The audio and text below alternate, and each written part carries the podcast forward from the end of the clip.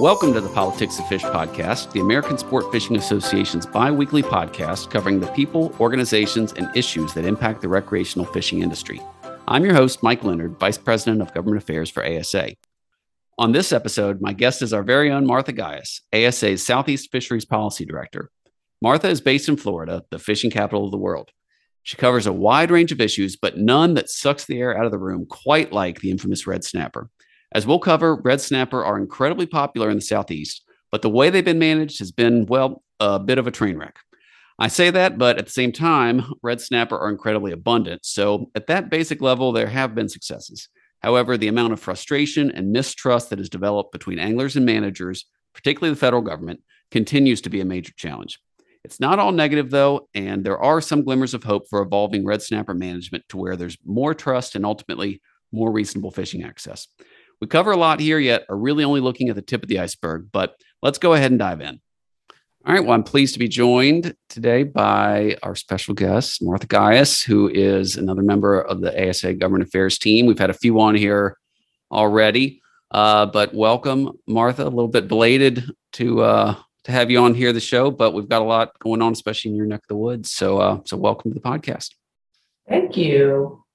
And we could have done this when you were in person. You've been making a few trips up to DC, but uh, I guess tell folks where you're based and, and sort of what's your what's your home range in terms of your uh, portfolio. Yeah, so I am in Tallahassee, Florida, um, and I am working on Southeast policy issues for ASA. So um, that's South Atlantic Council, Gulf Council, and then a multitude of issues happening at more state and local levels um, throughout the Southeast. And that covers a lot of issues, but the one we'll hone in on today is the infamous red snapper, which um, I think we've gotten to a point where I haven't checked, but there was a point where every single office on Capitol Hill that I went in and met with knew what a red snapper was and knew the issues about it, even if they were nowhere near the Southeast. Um, so maybe one of the most politically charged, certainly recreational uh, marine fisheries issues that's out there. Um, before we get into the sordid, messy details of red snapper management, and we'll talk about both the Gulf of Mexico and the South Atlantic, because while there are some similarities, there's also quite a bit of differences um, in how those species are managed and how much access anglers have to them. But first, just Martha, if you could talk a little bit about red snapper in general, sort of where are they found and, and why are they so popular? Yeah, so red snapper are a reef fish, um, and they're managed as such in both the Gulf and the South Atlantic. In the South Atlantic, they have a big group of fish that they call snapper grouper instead of reef fish, but it's, it's the same type thing. And primarily the fishery occurs over structure. They like reefs, um, no surprise there. So uh, that means in throughout most of the South Atlantic and Gulf, the fishery is mostly in federal waters, although there are places in like the Florida Panhandle and coastal Alabama where there are legal red snapper to be had in state waters. So they a lot of the fisheries on reefs, but um, one of the things that we've learned through the Great Red Snapper Count is there's actually a lot of red snapper that occur off of reefs as well um, that are not aggregated and are kind of out more on their own on what's called uncharacterized bottom, but the fishery is mostly on the reefs.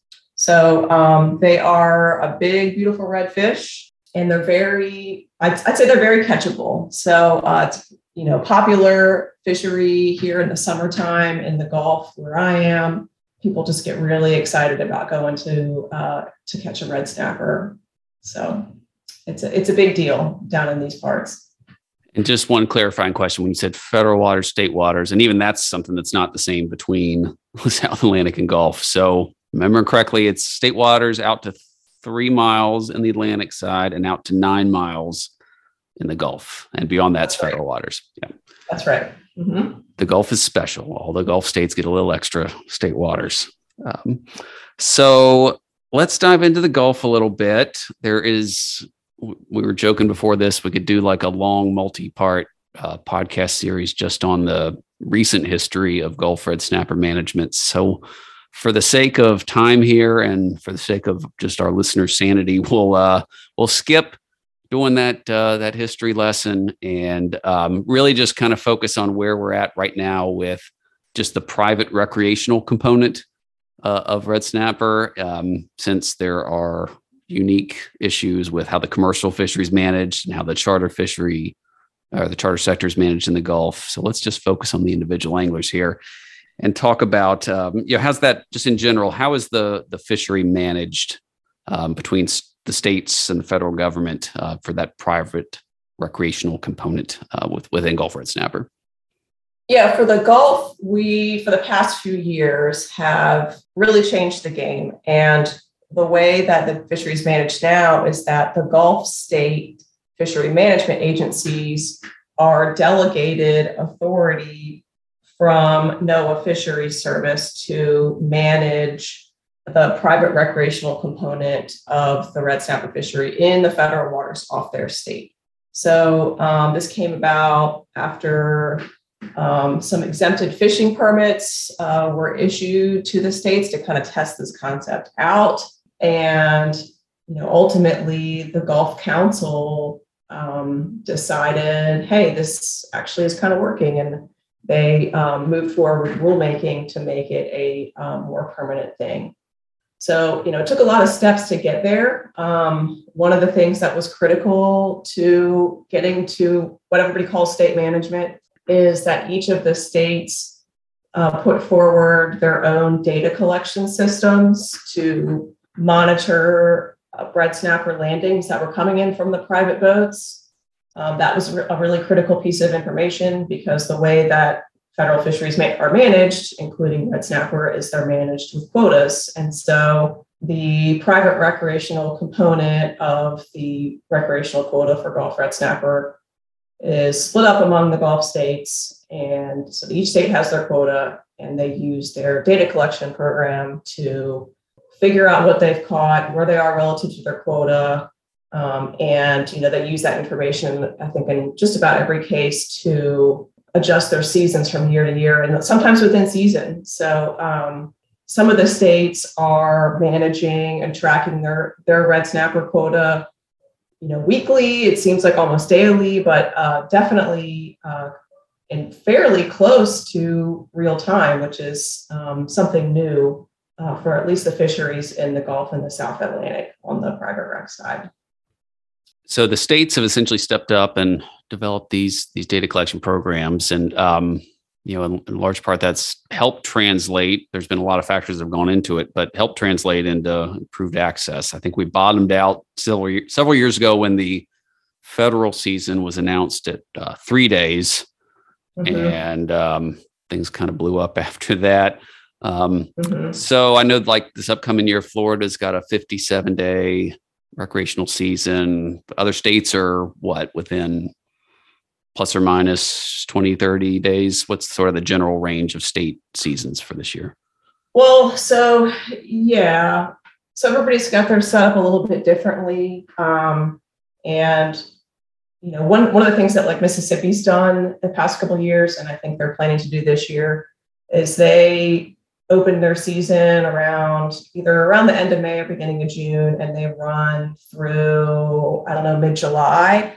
And then they kind of pause and take a look at their data and then use that information to decide, you know, um, how much longer they think the season will be. But you know, some of the states don't announce an end date right at the beginning when they announce their opening date because they are able to track and kind of keep an eye on what's coming in and you know react to the catch rates so like for example uh, louisiana they tend to open you know everybody kind of opens end of may beginning of june um, they've had some years recently where they've been impacted by hurricanes and when there's big hurricanes there's tends to not be a ton of people fishing just because of infrastructure challenges people are you know, working on getting their uh, lives and homes back together. And so, I mean, they, you know, they've had a fairly long red snapper season because of that, just because, you know, people aren't fishing, then there's still quota available. And so they're able to provide opportunities later into the year. So, you know, there's a degree of flexibility that we have now with Gulf red snapper management that we certainly didn't have before. And yeah, you're right. I mean, it, we uh, in the Gulf kind of got to, I, I, guess I shouldn't say rock bottom, but close to it. Um, Pretty close. The, yeah, uh, with the three day season, although we're going to talk about South Atlantic, which is now in a two day season. So but yeah, it had to get bad before things really turned around, I'd say, for the Gulf. So, but yeah, we're in a much better place. And uh, I think overall, like anglers are pretty pleased with the progress that we've seen the past couple of years. You mentioned those state surveys that allow you to measure harvest in you know pretty close real time. That's compared with uh, the federal Marine Recreational Information Program (MRIP), which you know data's coming in in multi-month waves. So you know especially if you're trying to manage a three-day season it's really hard to do that when you're not getting data until several months down the road.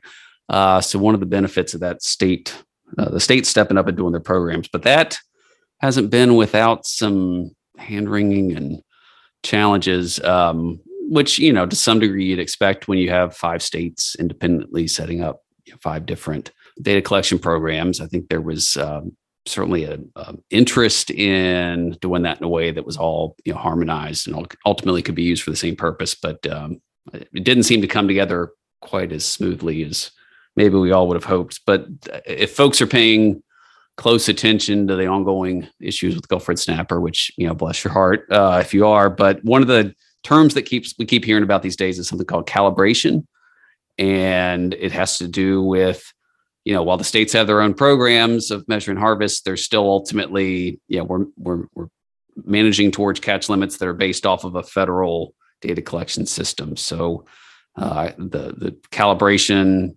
as I understand it, refers to the need to get some sort of consistency between the state numbers and the federal numbers, and that that doesn't seem to be uh, an easy thing to do, or at least something that uh, you can just sort of flip the switch and make happen without potential consequences. So, Martha, what's going on around calibration? How's that shaping up, and what are some of the potential impacts with state management as a whole?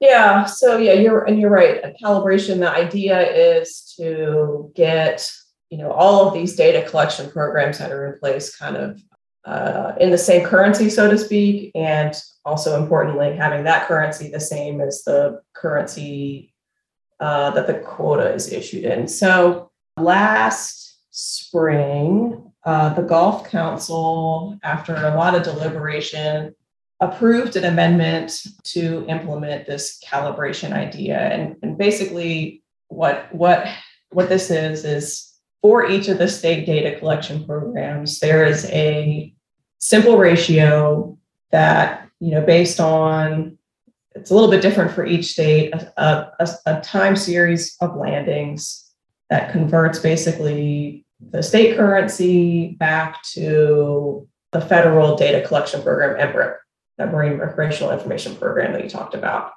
And MRIP is the, the currency that the quota is in right now. So, where that gets a little sticky is the ratio for calibration has is different for every state and has different implications for different states. So if you for Florida and Louisiana, it turns out their calibration ratio is you know such that really the if you convert from their data collection systems, which are State Reef Fish Survey and LA Creel, back to MRIP, it really doesn't change the game very much in terms of um, not even not only their quota, but ultimately, you know, how many days the states can set their seasons using that quota. Um, Texas is not part of MRIP and never has been, so they're kind of neutral here. Calibration doesn't affect them. But in Louisiana, or excuse me, in Alabama and Mississippi, their ratios uh, shake out such that um, when the calibration ratio gets implemented, they would see a much smaller quota and ultimately a significantly shorter season. So I think that for Mississippi, that means potentially you know 60% shorter. Uh, for Alabama, it could be 30% you know shorter. So could have a you know very real implications for um, how management has occurred in those states. There's multiple reasons why we're kind of we're kind of at that point. So for Mississippi, Mississippi is a very small state. They have very few anglers, and MRIP was, and MRIP still occurs in Mississippi, so I shouldn't say that, but MRIP doesn't always do a great job of adequately sampling what's happening in Mississippi, particularly with red snapper before state management when we had these very short seasons. And so I remember there being at least one year where MRIP had zero zero pounds of red snapper landings in Mississippi for you know that season, which you know we everybody knew that wasn't really what the situation was, and so the way these calibration, calibrations are derived, they're using um, the state data and you know some some MRIP data, and so if you know MRIP isn't representing what's happening in the state very well, but the state program is, it still it messes up that ratio. So that's an issue that the councils talked about quite a bit. And I know Mississippi has been working on and having discussions with NOAA about. And then um, with Alabama, there's a pretty big difference between what their um, system, which is called Snapper Check, is showing is coming in with Red Snapper and what MRIP is showing. So both states I know have been trying to work this out. The council, when they passed the calibration amendment, um, of course, they're not the final stop. It's got to go to the Secretary of Commerce for ultimate approval. And what they did was they recommend that implementation of these calibrations be delayed until uh, 2023 to give additional time for NOAA and the states to work through some of these issues. So, um, unfortunately, at least as of right now, you know, we're not in a place where those issues have been resolved. And so, not exactly sure what 2023 looks like yet. Um, NOAA issued the proposed rule for this calibration earlier this week. And so, I guess we will stay tuned to see what 2023 looks like in terms of state management. Um, you know, certainly we are keeping an eye on that, and you know, we've been pretty supportive of state management. As you mentioned, it's provided a lot more access for recreational harvesters and pretty reasonable access. And so um, we're hoping that we can work out some of these issues uh, here soon with this calibration issue. Yeah, it's definitely been an improvement from where things were before, but it's all been very, um, I don't know, clunky comes to mind, uh, maybe even generous saying that. And uh, also seems pretty precarious just with, I don't know, things things are not stable with red snapper management. It's certainly an improvement, but um, you get things like calibration and uh, what Mississippi's and to an extent Alabama's facing, and it makes you worry about where the whole system goes in the future. And I was wondering, yeah, the year that Mississippi was estimated as having zero pounds of red snapper harvested, like what if that was the year that calibration was based off of? Like, would that mean Mississippi got to fish for infinite days. I don't know, but it just like to me that highlights the challenge of you're taking state surveys that I think by and large any objective observer would look at and say this is a much better way of estimating angler harvest over the federal MRIP. But yet ultimately we still have to go back to this common currency that's based on a system that has done things like estimate zero pounds harvested during an entire season. So it seems a bit backwards, but that's kind of how this fishery's been managed for a while. I guess we'll stop there with Gulf Red Snapper because there's a lot more we could cover, but we we are sort of limited in our time here. So let's let's move a little further east uh, and and look at South Atlantic Red Snapper if we could. And you know, again, we're wringing our hands over what's going on in the Gulf. And um, I think if you were to ask anglers on the uh, South Atlantic side, they would be thrilled to deal with the ch- management challenges that uh, are going on in the Gulf because we've been uh, sort of puttering along here with pretty short, you know, anywhere between you can count on one hand uh, two to five day or maybe two to four day seasons for the last several years. This year was a whopping two days, which is coming up here in another week or two. So it's a similar issue in that we're not necessarily de- dealing with a constraint resource that's you know been tanking and we need to protect it because the the stock's in big trouble. I mean, anecdotally and I think scientifically evidence that there's more South Atlantic out there in the ocean than uh, South Atlantic red snapper than anyone's seen in their lifetime, and yet we got a two day season. So, what's going on there? How is there such a disconnect of stock that's been rebuilding at a tremendous rate, outpacing anyone's expectations, and yet anglers aren't seeing more access? That just inherently doesn't seem to make sense. What's what's going on? Yeah. So yeah, it's complicated. So with South Atlantic red snapper, we are, as you said, you know, we've got record abundance. Uh, same with biomass, but the stock is considered to be overfished and undergoing overfishing. And so the reason why it's considered overfished is largely because even though we have all these fish out there, um, they are young fish so red snapper is a fairly long-lived species, and most of the red snapper that are out there are just a couple of years old. And so, you know, you want to typically um, we want to be in a place where we've got a variety of ages out there, and that's unfortunately just not where we are yet because you can only grow a 10-year-old fish in 10 year 10 years.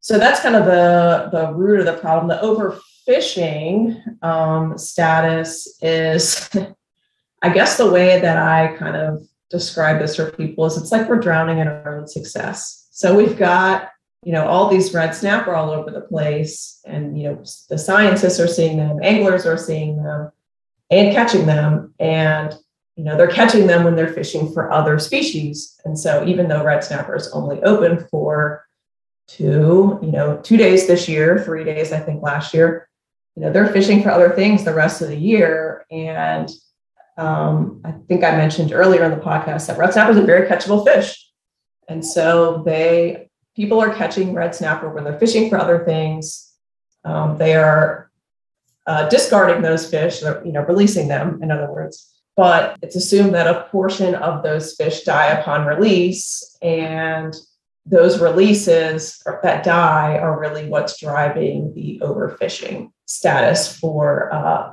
for red snapper in the Atlantic.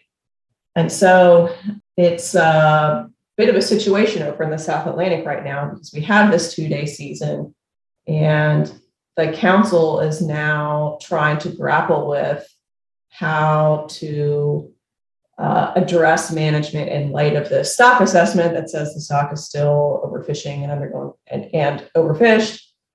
Um, you know, when they already ha- have a two day season, and most of you know, it's these releases that seem to be the problem. And so, you know, they're talking about you know how can they make changes to the snapper grouper fishery as a whole to maybe turn this situation around. Um, unfortunately, at the last council meeting, which was just a couple of weeks ago in Key West, one of the things that NOAA talked about uh, that you know needs to be on the table short term for South Atlantic red snapper is potentially you know large area closures for not just red snapper but all snapper groupers. So red snapper, all sorts of groupers, amberjacks, triggerfish, all the reef fish basically you know, it could be area closures or it could be just a massive season closure where we have, you know, some sort of season for all those different species where they're open at one time. And then the rest of the year, the federal waters off the South Atlantic would be closed. So this is a huge major deal. It's very frustrating to people, you know, because the thing is that we have been successful in rebuilding this fishery um, it's not really that anglers have changed their behavior so much. You know, they've been out there and fishing all along, and then we've got all these fish out there that are now now being released, and you know, portion of them are presu- presumably dying upon release. The other thing is that just in the past couple years on the South Atlantic side, uh, the council has required use of, um, or ha- you have to have a descending device rigged and ready if you're going to be fishing for snapper grouper over there. And the whole idea behind that, of course, is for people to use those to help release their uh, snapper grouper that are caught and are experiencing something called barotrauma, which is uh, injury that occurs when fish that are caught, you know, in deep water and then are reeled up, um, sort of like the bends for divers. So what these tools are shown to, you know, help those fish survive upon release. And so it's a it's a messy situation over there right now. Um, I don't think anybody's really excited to be here and talking about this. Um, just a few years ago, the council had these discussions about doing something like this, and you know, ultimately, it didn't happen. And you know, we've made progress in rebuilding since that time. So it's uh, we don't know exactly you know what this looks like yet, or what it would be if should it be implemented. We'll probably see more uh, information and analysis when the council meets again in September in Charleston.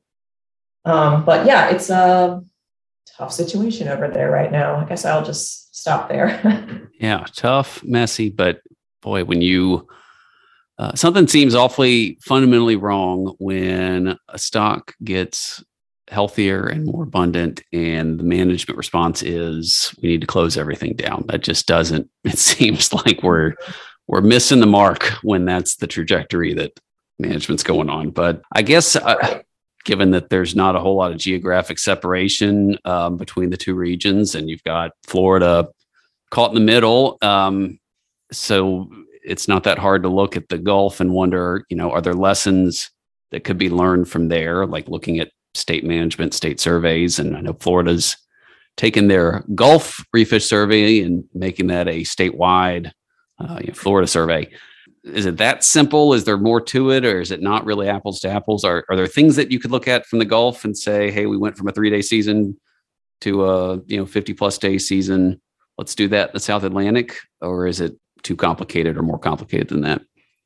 Well, I mean, absolutely. I think that there are lessons to be learned from what happened in the Gulf that can be applied to the South Atlantic. Um, and, you know, state management and, you know, kind of rethinking the data collection is, I think, on the table um, and part of that. So the South Atlantic Council, they've been talking a while now about, you know, how to, um, I guess, reform recreational data collection. As you mentioned, the state of Florida has a survey um, for reef fish that applies now on the east coast of Florida too.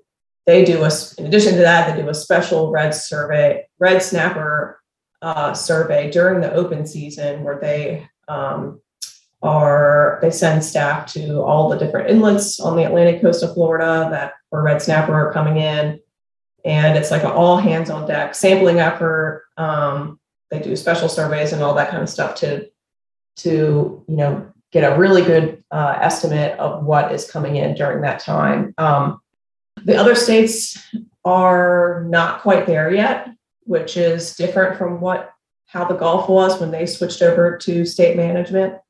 Um, that was one of the reasons why the Gulf was able to was they had these state management or state excuse me data collection programs uh, kind of already up and running and so, you know, the there's been discussions on the Atlantic side about, you know, uh, is this something that the states, you know, can and are willing to do, or does this need to be does there need to be some federal coordination or federal level, you know, changes? Um, kind of on top of this, at a national level, there's a report that came out last year about the MRIP program and things that could be done to improve MRIP such that you know it you know is more compatible, I guess I'd say, with the management structure that we as recre- the recreational fishery operate under at the council level where we have quotas you know that we have to you know manage to. Um,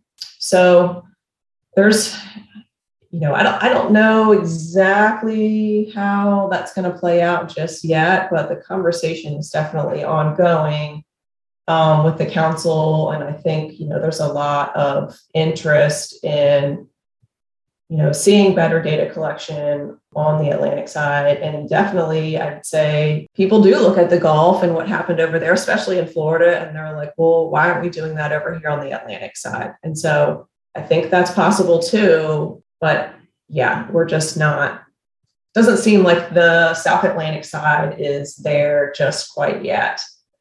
So, but they're, they're, they're I think everybody's thinking about it. And the, the two day season that we have now, plus this conversation on top of that about you know, big closures.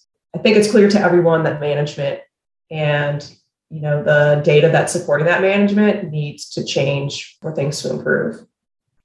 As I'm listening to you talk, it just I, I'm thinking in the end, ultimately, anglers just want to go fish, and like this is just it's unbelievable how messy and complicated all the behind the scenes stuff is. Uh, when ultimately we just want people out on the water being able to have a good time and sustainably enjoy the resource. And again, what mm-hmm. seems so particularly frustrating with red snapper is unlike a lot of other issues where there gets to be a lot of frustration with lack of access. In most cases that's because the resources is, is in bad shape and it's you know declining and overfished and no, going undergoing overfishing. And you know again we we've got some of those statuses being updated in the southeast but by and large we've got extremely healthy and increasing abundance. And um, it's just when anglers see that and ultimately they're rewarded with a two day season it's just it's hard not to be frustrated and sort of start losing trust in the management system. So um, yeah, hopefully, yeah. hopefully there's better news on the horizon. And I guess to that end, what's is there anything we haven't really covered that's on the horizon, either at state level, federal level, Congress, of course, uh, will get involved either through legislation or appropriations on, on these issues. Is there anything kind of coming up for folks to be on the lookout for that might, you know, impact all that you've been talking about? Well, so I guess for, I mean, there's a lot, there's always a lot of balls in the air with red snapper. I'll say that.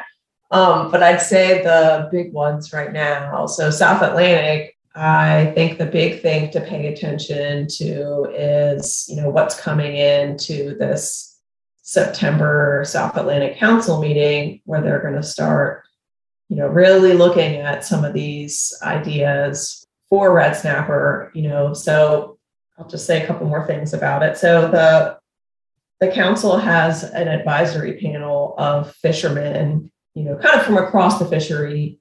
Um, they have a snapper grouper one that's got recreational fishermen, commercial fishermen, you know, charter captains, the whole mix. And the council went to the advisory panel and said, well, hey, you know, what should we do about this red snapper quagmire? And, you know, they came back to the council you know, with this statement that they're like, look, we don't have a problem here. You know, we've we've built rebuilt Red Snapper. This problem has been solved, and going forward with some huge closure like this, just they just did not support that.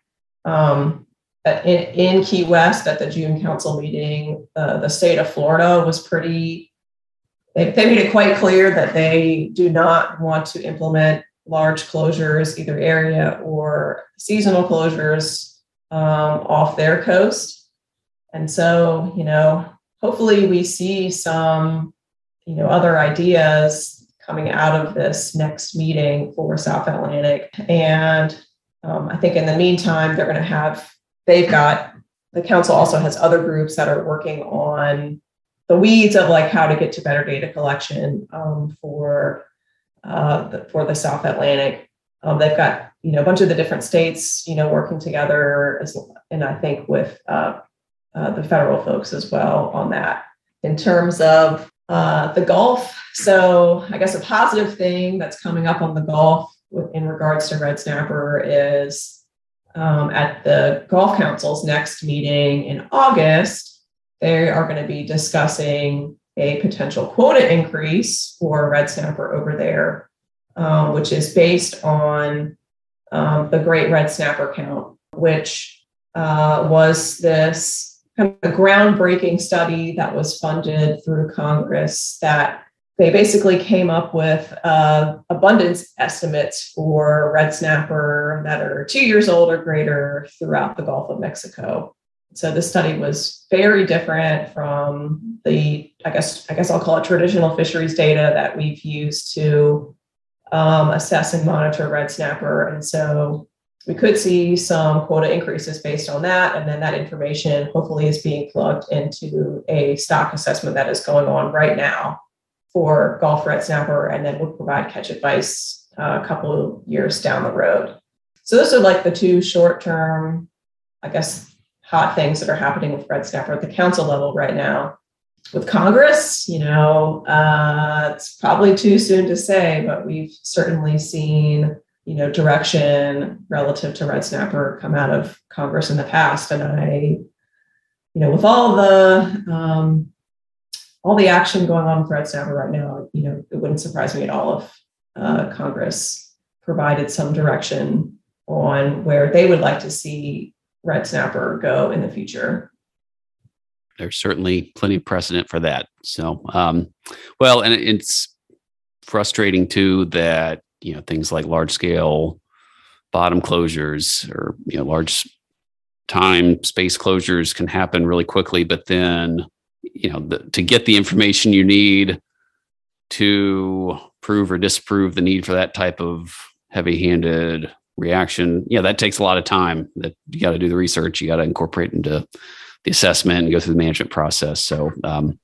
it seems like the the the ability to get the information that's needed uh, sometimes it, it doesn't pace as well with um, the restrictions. So um, hopefully we can make sure that we're not uh, doing anything too extreme or negatively impactful until we've got the best available science and are sure that that's really what's going on. But yeah, it's it's complicated and um, feel like we've only kind of touched the tip of the iceberg here. It's certainly the high level stuff that's going on, but there's plenty more going on at both both sides with South Atlantic and the Gulf that we could, as I said earlier, spend many more podcasts covering. But I think that's plenty for now. So uh, we'll, we'll we'll end there, Martha. And thanks for uh, coming on and, and sharing all this wisdom and insights. We'll surely have you back on before long, either on Red Snapper or the dozens of other issues going on in the southeast that you're working on. But thanks for joining and, and sharing the thoughts. And um, would encourage folks to go to Keep America Fishing. We can keep up with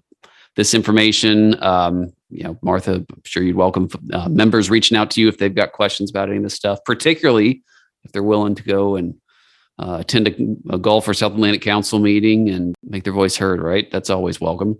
Absolutely, yes. All right. Well, thanks, Martha, and uh, have a great rest of your day. And we'll talk again soon. Sounds good. Thanks for having me. Thanks again to Martha for taking the time to share her red snapper insights with us.